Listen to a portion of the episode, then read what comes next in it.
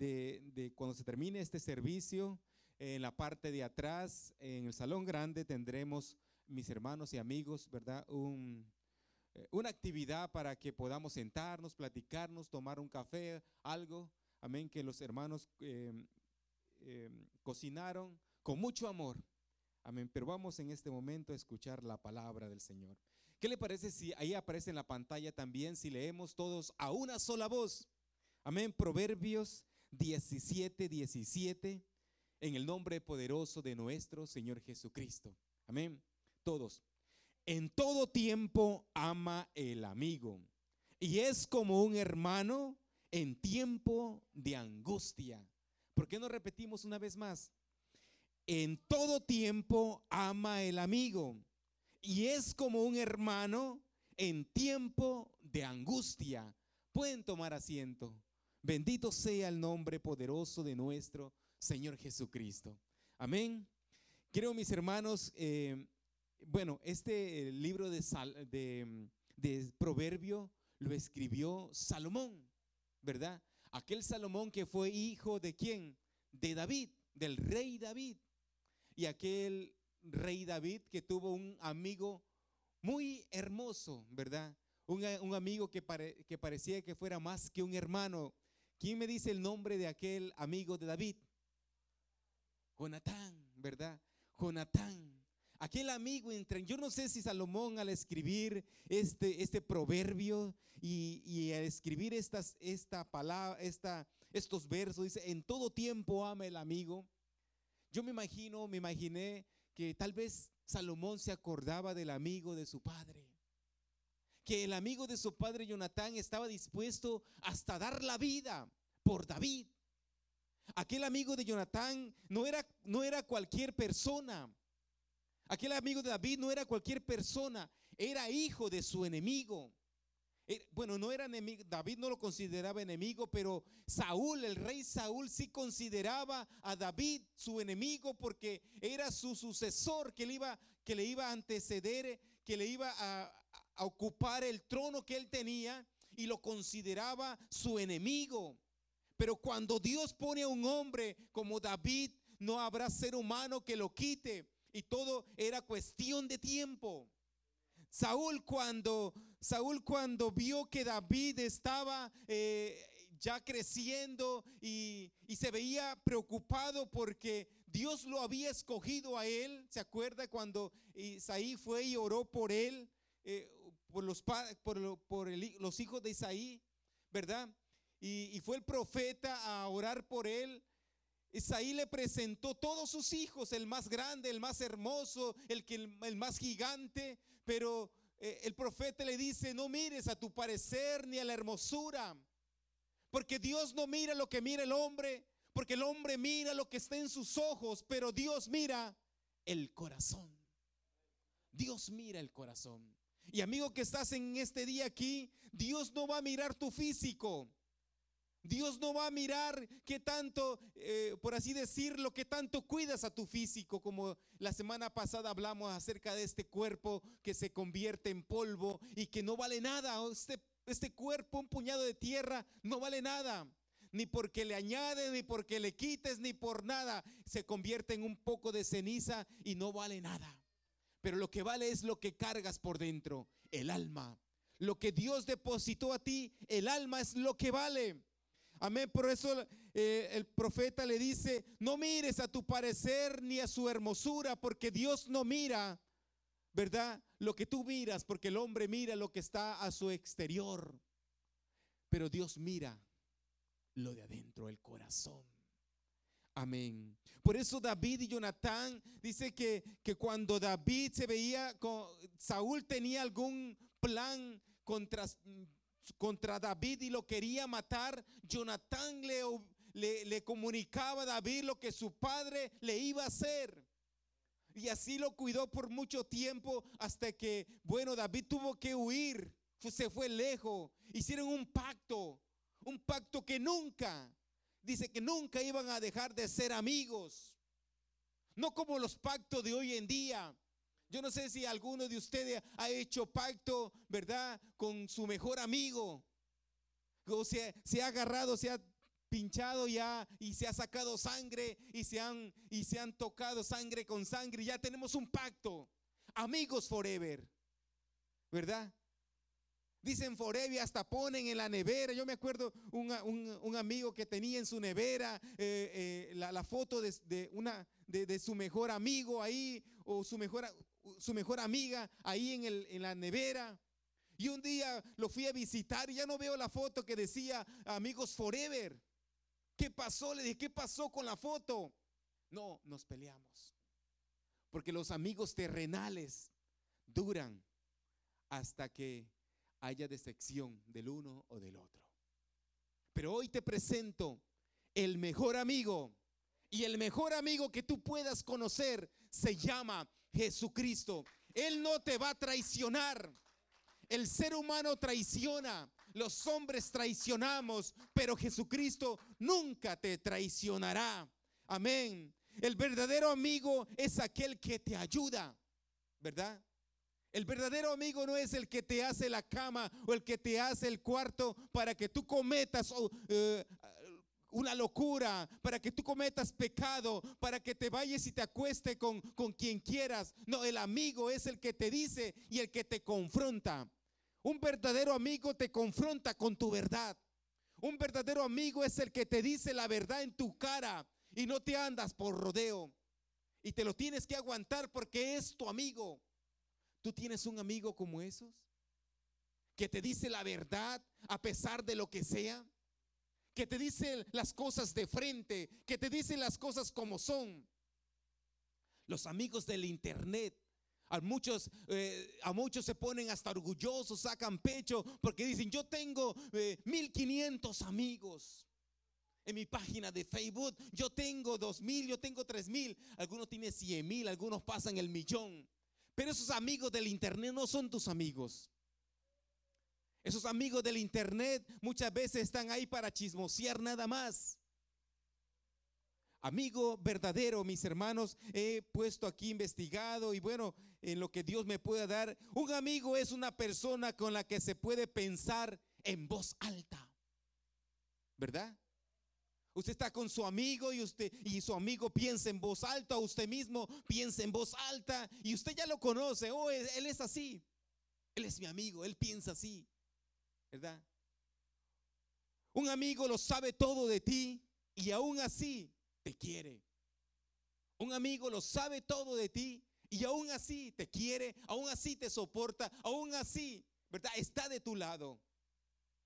Un verdadero amigo viene a ti cuando todos te abandonan. Un verdadero amigo viene a ti cuando todos te han abandonado. Yo déjeme decir, déjeme decirte en esta hora que los hombres podemos fallar, pero Cristo el mejor amigo nunca te fallará. Nunca te fallará. Él te ayudará. Él te confrontará y te dirá la verdad en tu cara. Por medio de la palabra te confrontará y te dirá si estás mal. No te anda encubriendo, no te no se va por la tangente o no se va por, por o se va y, y se hace loco, no, esto no. Él te dice, estás en pecado, estás en pecado, lo que estás haciendo no estás bien, o estás en adulterio, o estás mintiendo, mira que estás robando hora en el trabajo, mira que, que la cajera te dio un, un cambio y es más de lo que te dieron, y tú piensas que es bendición, no es bendición, estás robando. Dios te dice las cosas, Dios Jesucristo te dice las cosas en tu cara. Amén. Un amigo es una persona que puede pensar en voz alta. Jesucristo muchas veces nos, nos, dice cosas y a veces nosotros no entendemos. Amén. Un amigo lo sabe todo de ti y aún así te quiere. Si Jesucristo, ¿verdad? Que lo sabe todo de nosotros, se alejara de nosotros cada vez que, que nosotros cometiéramos un error, estuviéramos, fuéramos los hombres y las mujeres más solos de este planeta. Pero ¿por qué somos felices? Como decía el hermano. ¿Por qué estamos aquí y la gente nos considera loco? Porque tenemos dentro de nosotros al Rey de Reyes y Señor de Señores, que es el mejor amigo. El mejor amigo que usted pueda tener en esta hora y es el amigo verdadero que cuando todos te abandonen, Él siempre estará contigo. ¿Se acuerdan un amigo que se acercó a otro amigo? Los amigos de, de Job, ¿verdad? Los amigos de Job y, le dijeron, ah, yo creo que tú estás pasando esta necesidad, mira cómo está lleno de sarna, es porque cometiste un error. ¿A qué vinieron? ¿A criticarlo? ¿A qué vinieron a echarle más tierra? ¿A echarle ceniza? Aún la, la esposa, la mujer le dijo, ¿aún retienes tu integridad?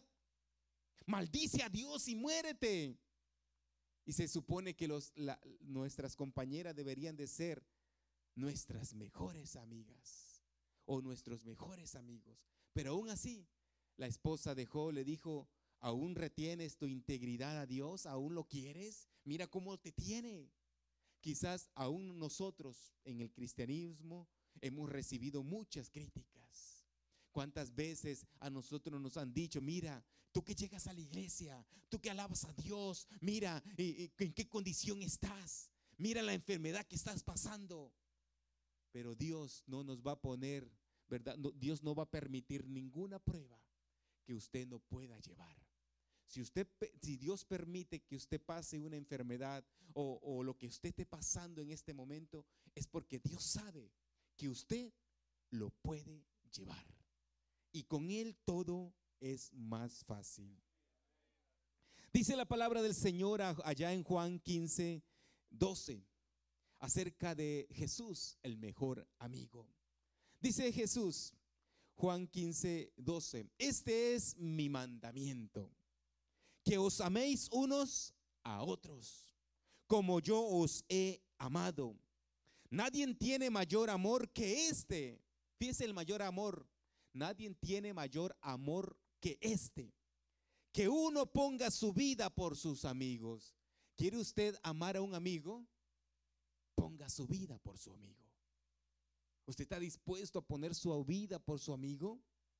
Vosotros, dice Jesús, vosotros sois mis amigos, porque hay condiciones para seguir, para seguir, para que uno sea amigo de alguien, hay condiciones.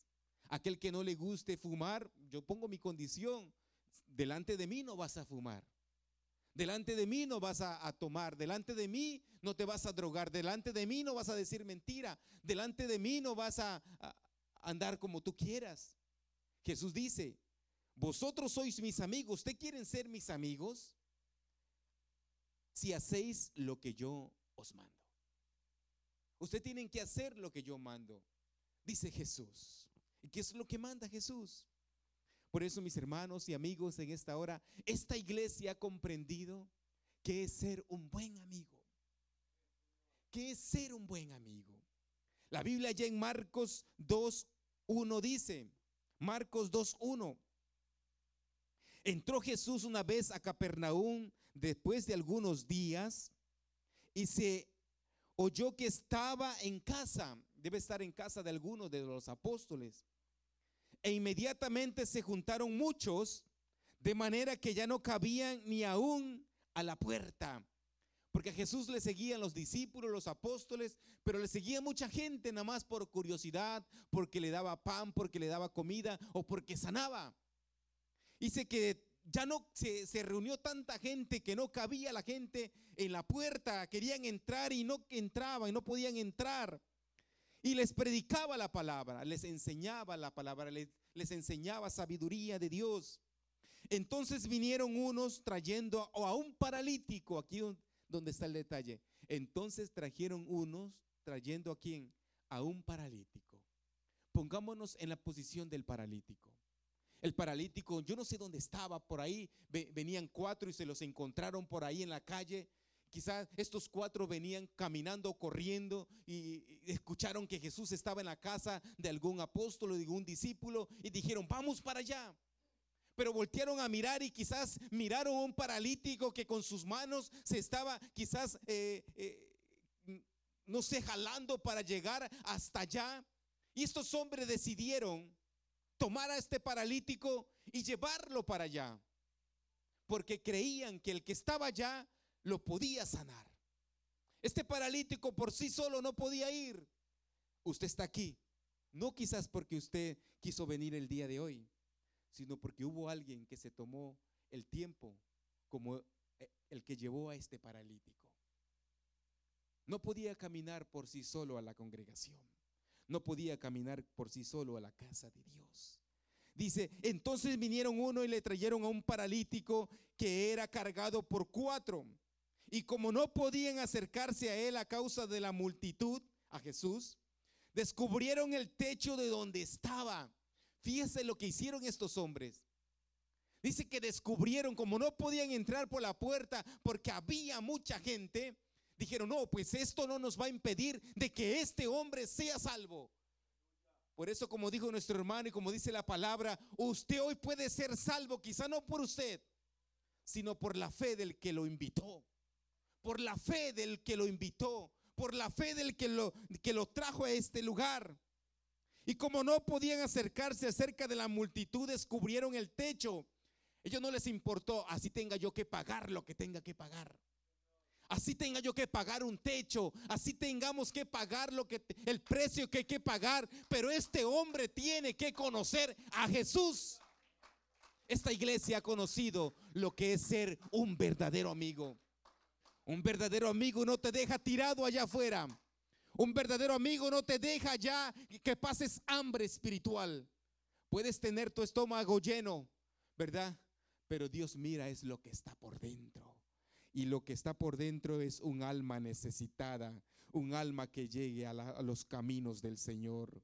Amén. Y como no podían acercarse a causa de la multitud, descubrieron el techo donde estaba y haciendo una abertura bajaron el lecho en que yacía el paralítico.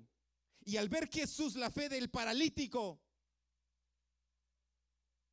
¿o la fe de quién?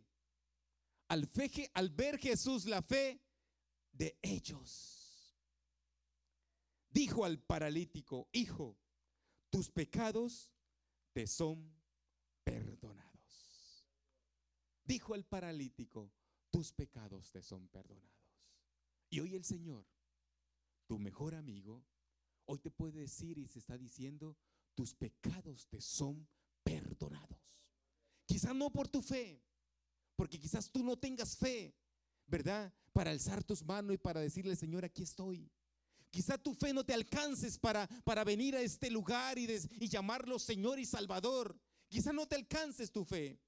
Pero hoy, hoy, por la mañana, por la madrugada, y todos estos días por la madrugada, había una iglesia que estaba orando por ti. Había una iglesia que estaba clamando por tu alma para que hoy en día estuvieras hoy tú en este lugar. Jesús te hace una invitación en esta hora. Yo no sé cómo hayas venido a este lugar. Yo no sé quién te trajo, yo no sé quién, quién, te rompió algo que tenía que romper y hoy te encuentras en este lugar. Gloria a Dios. Pero la palabra de Dios dice de esta manera, Mateo 11:28. Mateo 11:28 dice Jesús, no dice el predicador, dice Jesús, porque es la palabra de Dios venid a mí, todos los que estéis trabajados y cargados, y yo os haré descansar. No es cualquier palabra. Venid a mí todos, no dice algunos, dice todos los que estéis trabajados y cargados. ¿Cuántos de nosotros no, no, no llegamos aquí a este lugar cargados y cansados? ¿Cuántos de nosotros que venimos los domingos, a los martes o las veces que tengamos que venir a culto, nos encontramos cargados y cansados? Y cuando salimos de este lugar, no salimos igual, salimos renovados de la presencia del Señor. Hoy quiero decirte, amigo, que el Señor no quiere darte simplemente, ¿verdad? Una terapia para descargar tus, tus, tus emociones, para que descargues en Dios. Dios no te da terapias. El mundo, el psicólogo por allá te sienta, ¿verdad? Y antes de sentarte tú tienes que pagar 300 dólares. ¿verdad? Y te escucha y te dice, bueno, tú dígame cuál es su problema. Y se, se, sienta ahí enfrente de ti y tú comiences a hablarle, hablarle, hablarle, hablarle, a contarle tu problema, a contarle tu problema. Y quizás media hora, una hora que te escuche ahí, ya están mirando la hora y dice, bueno, se terminó tu hora regresa la siguiente semana con otros 300 dólares.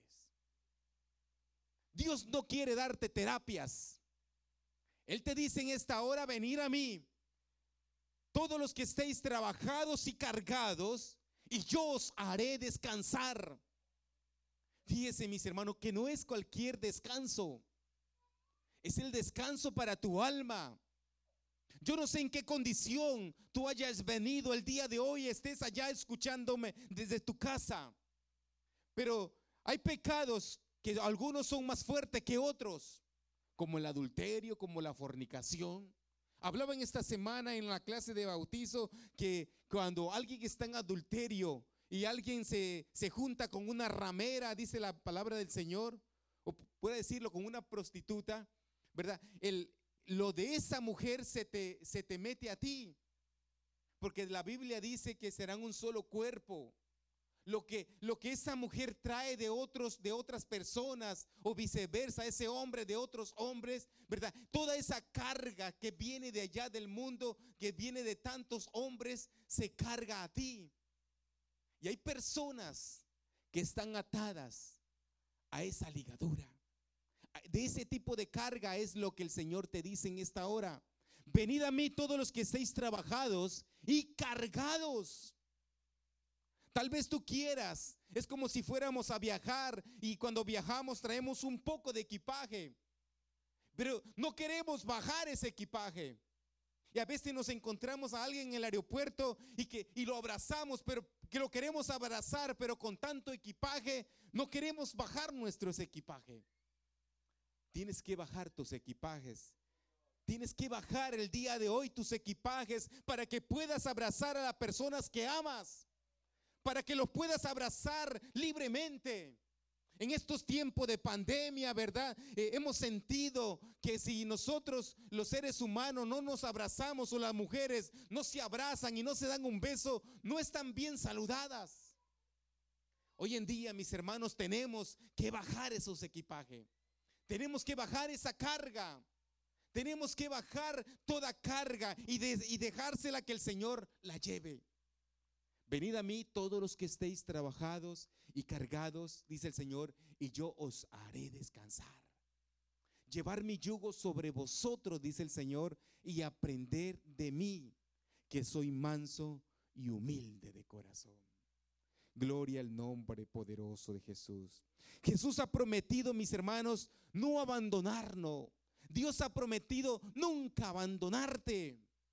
Fíjese esta palabra, Isaías 49, 15.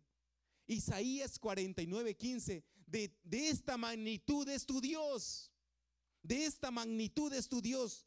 Yo quiero que usted lea este versículo. Isaías 49, 15. ¿Se olvidará la mujer de lo que dio a luz? Hace la pregunta. ¿Se olvidará la mujer de lo que dio a luz? Una, hagámonos esa pregunta.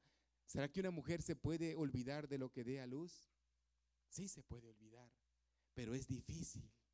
Yo creo que todos los que estamos aquí, aún los padres, ¿cómo nos vamos a olvidar de nuestros hijos?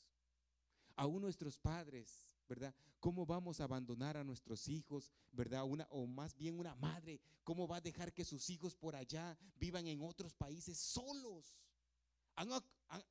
hay casos, hay casos, ¿verdad? Pero yo pienso que esa madre no descansa. Yo pienso que esa madre día y noche está pensando en sus hijos. Si es verdaderamente una buena madre. ¿Se olvidará la mujer de lo que dio luz?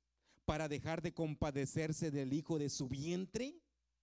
Aunque olvide ella, dice Dios, yo nunca me olvidaré de ti. Yo nunca me olvidaré de ti. Jesús te dice en esta hora, si tú quieres ser mi amigo, yo nunca me voy a olvidar de ti. Aunque todos te abandonen, aunque aquellos que te digan somos amigos para siempre, algún día te abandone, dice Jesús, dice Dios, yo nunca me olvidaré de ti. Mis hermanos, Jesús no hace sección de personas. Jesús no mira raza social. Jesús no mira que seas bonito, o sea feo, o sea alto, o seas bajito, sea rubio. Jesús no mira, de verdad, tribu. Jesús quiere que todos los hombres sean salvos y que lleguen al conocimiento de la verdad. Fíjese esa palabra, Colosenses 3:11 para que veamos la magnitud de qué tan grande es el Dios, es el amigo del cual te estoy presentando en esta hora. Colosenses 3:11 dice, donde no hay griego ni judío, ¿verdad? Porque el griego era considerado un gentil y el judío era considerado pueblo de Dios. Por eso la palabra dice, a los suyos vino y los suyos no le recibieron. La Biblia dice, donde no hay griego ni judío, circuncisión ni incircuncisión, bárbaro ni escita, o sea, un hacendado o, o alguien por ahí sin letra, ¿verdad? Alguien con letra o alguien sin letra. Siervo ni libre, sino que Cristo es en todo y en todos. Para Dios no hay excepción de persona. Dice Dios, al que a mí viene, yo no le echo fuera. Y si tú en esta hora vienes con un corazón contrito y humillado, yo estoy seguro que Dios te recibirá con los brazos abiertos. Porque Dios dice, al corazón contrito y humillado, yo no desprecio, dice el Señor. Gloria al nombre Jesús. Yo quiero decirte en esta hora que el día de hoy tú te puedes llevar un amigo a tu casa pero te voy a presentar que no solamente te lleves a Jesús como tu amigo, llévate a Jesús como tu Dios. Llévate a tu casa a Jesús como tu Dios. Dice la palabra del Señor allá en, en Isaías 52, 6. Por tanto, dice Dios, mi pueblo sabrá mi nombre por esta causa en aquel día. Porque yo mismo, no cualquiera, yo mismo, dice Dios, yo mismo que hablo, y aquí estaré presente. Yo mismo que hablo, dice el Señor, he aquí estaré presente. Esto está hablando en profecías de algo que iba a pasar. ¿Y cuándo pasó? Cuando Jesucristo nació. Cuando Jesucristo, ¿verdad? Iba a nacer. Dice allá en Mateo 1:21. Eh, el ángel hablándole a, José acerca del niño que iba a nacer, porque José quería dejar a María secretamente, ¿verdad? Pero el ángel le dijo a José estas palabras. Y María dará a luz un hijo y llamará su nombre Jesús, porque él salvará a su pueblo de sus pecados. ¿Cómo así? ¿Cómo que un niño, cómo que un bebé que va a nacer ya tiene pueblo? ¿Es, eso normal? No. Voy a volver a, a decir, y llamará su nombre Jesús, porque él salvará a su pueblo de sus pecados. Todo esto aconteció para que se cumpliese lo dicho por el Señor por medio del profeta cuando dijo, he aquí que la Virgen concebirá y dará a luz un hijo y llamará su nombre Emanuel, que traducido es Dios con nosotros el mismo Dios de los cielos dejó su trono de gloria, ¿verdad? Y tuvo que venir a esta tierra en manifestación de carne. Nunca dejó de ser Dios, porque Jesús cuando estaba en la tierra y estaba orando decía, Padre, perdónalos porque no saben lo que hacen. Estaba orando al Padre, pero él estaba en la manifestación de carne. Por, eso Juan 1.1 dice, en el principio era el verbo y el verbo era con Dios y el verbo era Dios. Versículo 14 dice, y aquel verbo fue hecho carne y habitó entre nosotros y vimos su gloria. Gloria como del unigénito del Padre, lleno de gracia y de verdad. Por eso Jesús cuando oraba y, ya estaba a punto de irse, oraba al Padre y le decía, Padre, que ellos, que estos, estos que estoy dejando los discípulos, los apóstoles, sean uno, así, así como tú y yo somos uno. Somos uno. Y si tiene algo de duda, Primera de Timoteo 3:16. Primera de Timoteo 3:16 dice, e indiscutiblemente. ¿Qué es indiscutible? Que no hay discusión, que no hay ni por dónde buscarle, que no hay discusión, no busques excusa para no reconocer a Jesucristo como Dios. Dice, e indiscutiblemente, grande es el misterio de la piedad. Dios fue manifestado en carne. Dios fue manifestado en carne, justificado en el Espíritu, visto de los ángeles, predicado a los gentiles, creído en el mundo y recibido arriba en gloria recibido arriba en gloria. ¿Por qué recibido arriba en gloria? Porque Él derramó su, su sangre, ¿verdad? Fue crucificado, se hizo maldito por usted y por mí. La Biblia dice, maldito el hombre que es colgado en un madero. Jesús pagó por tus pecados siendo maldición, siendo maldito. Él se hizo maldito por ti y por mí. Maldito todo aquel que es colgado en un madero. Pero él no se quedó ahí. Ya la, la, Biblia nos dice y la historia nos dice que Jesucristo venció la muerte. La muerte no lo pudo contener y él resucitó al tercer día. Al tercer día resucitó. Es el único que venció la muerte. Ahí estuvo Lázaro, pero Lázaro, ¿quién lo resucitó? Jesús le dijo después de tres días de muerto, Lázaro, sal fuera porque Jesús tenía toda potestad. La Biblia dice, toda potestad me es dada en el cielo y en la tierra. Él era Dios por sobre todas las cosas. Si no fuera Dios, nunca le hubiera dicho al, hombre que estaba crucificado juntamente con él. Uno de él le, lo, lo flemeaba y le decía, si eres Dios, bájate y bájanos a nosotros. Y el otro le dice, ni aún respetas a Dios, ni aún retien, respetas a Dios, ni en la condición en que tú estás. Y el hombre aprovechó esa gran oportunidad y le dijo a Jesús, acuérdate de mí cuando estés en tu reino. Acuérdate de mí cuando estés en tu reino. ¿Y qué le dijo Jesús? Mañana, hoy mismo estarás conmigo en el paraíso. Hoy mismo estarás conmigo en el paraíso.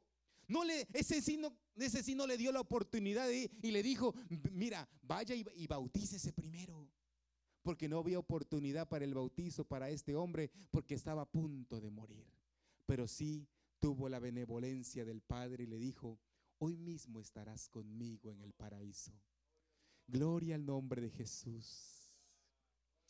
Por eso, mis hermanos y amigos que estás en este lugar, no esperes hasta quizás estar en un lecho de muerte. Y quizás estar en una cama y decir, cuando yo ya esté a punto de morir, yo voy a reconocer a Jesús como mi, mi amigo, como mi Señor y como mi Salvador. No, porque tal vez el Señor pida tu vida en un accidente, en un abrir y cerrar de ojo. Y no va a haber ni oportunidad para pedirle perdón a Dios o para decirle al Señor, llévame, te acepto. No. Por eso es hoy la oportunidad de salvación. Pero por eso yo no yo tampoco quiero que te lleves a Jesús solamente como amigo. Llévate a Jesús como tu Señor, pero llévate a Jesús a tu casa como tu Salvador. Como tu Salvador. Dice la palabra en Romanos 5:12. Romanos 5:12. Por tanto, como el pecado entró al mundo, ¿por quién? Por un hombre, Adán. El pecado entró al mundo por Adán. Porque Dios le dijo a Adán, de todo árbol del huerto puedes comer, menos del árbol de la ciencia del bien y del mal. Porque el día en que comieres, ciertamente morirás. Fíjese en esa palabra, morirás. Por, por tanto, como el pecado entró al mundo por un hombre y por el pecado la muerte, así la muerte pasó a todos los hombres por cuanto todos pecaron. Así la muerte pasó a todos los hombres. ¿Qué significa? Ahora les invito a algo y cambiemos la palabra en lugar de muerte, pongamos separación. Separación. Por tanto, como el pecado entró al mundo por un hombre y por el pecado la separación, así la separación pasó a todos los hombres por cuanto todos pecaron. Adán no murió físicamente, ¿verdad? Adán siguió viviendo físicamente. Lo que hubo es una separación entre Dios y los hombres. una separación. Por eso la palabra allá en Lucas 19, 10 dice, porque el Hijo del Hombre, se le llama Hijo de Hombre porque nació de una mujer. Jesús, porque el Hijo del Hombre vino a buscar y a salvar lo que se había perdido. Y lo que se había perdido era el ser humano, la separación entre Dios y el hombre. Y para eso vino el Señor Jesucristo. Por eso el sacrificio de la cruz del Calvario no lo debemos de tomar a la ligera, amigo que estás aquí, hermano. La Biblia dice en un versículo muy conocido por los hijos de Dios y quizás por el mundo. La Biblia dice en Juan 3:16, porque de tal manera, cuando habla la Biblia de tal manera, no es de cualquier manera. De tal manera amó Dios al mundo que ha dado a su Hijo unigénito para que todo aquel que en Él cree no se pierda, mas tenga vida eterna. Porque no envió Dios al mundo a su Hijo para condenar al mundo, sino para que el mundo sea salvo por Él. El que en Él cree no será condenado. En el que en Él cree no es condenado. Pero el que no cree ya ha sido condenado porque no cree, no ha creído en el nombre del unigénito de Dios. Del unigénito Hijo de Dios.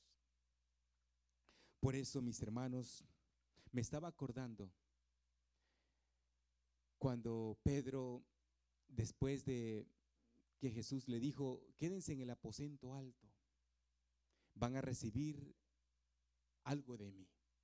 Dice que los discípulos apóstoles se quedaron en el aposento alto y de repente allá en Hechos 2, ponga Hechos 2, por favor, y el versículo 36. Eh, Pedro predicó la palabra en esos hombres que dijeron, estos están llenos de mostos, estos están borrachos.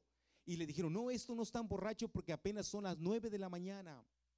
Y Pedro, y Pedro predicó la palabra y le dijo, al que ustedes mataron es al Mesías. Dice, en Hechos 2.36, sepa pues ciertísimamente toda la casa de Israel que a este Jesús a quien vosotros crucificaste, Dios le ha hecho Señor y Cristo. El 37 y el 38. Al oír esto, ¿qué hicieron?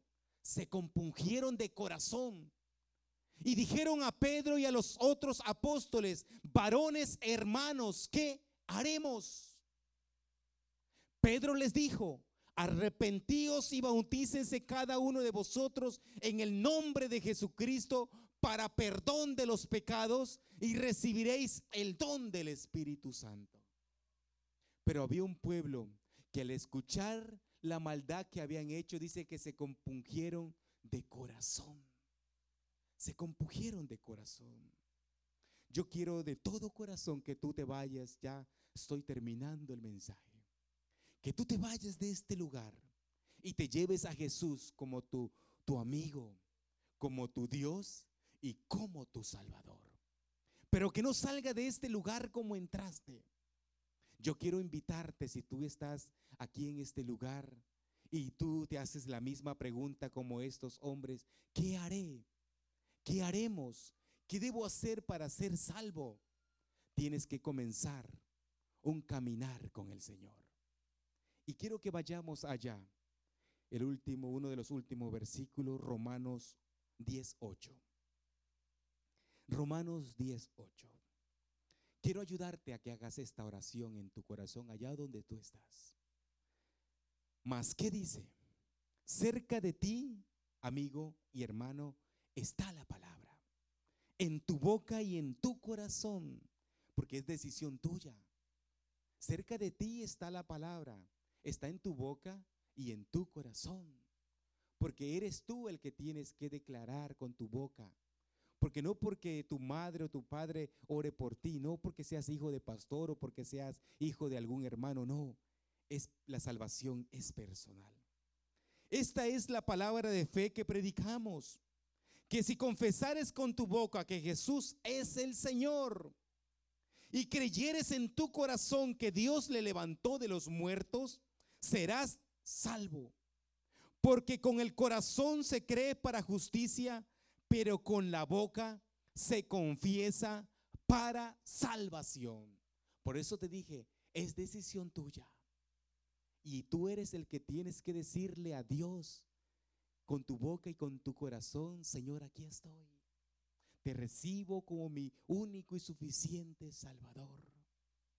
Pues la escritura dice, todo aquel que en él cree no será avergonzado. Por eso aquí hay un grupo de hermanos, ¿verdad? Que hemos creído en el Señor y el Señor nunca nos ha avergonzado. Él siempre nos ha dado la victoria. Aleluya, gloria al nombre de Jesús. Porque no hay diferencia entre judío y griego. Por él, pues Él es mismo Señor de todos. Es rico para con todos los que le invocan. Es rico para con todos los que le invocan. Pues todo aquel que invocare el nombre del Señor será salvo.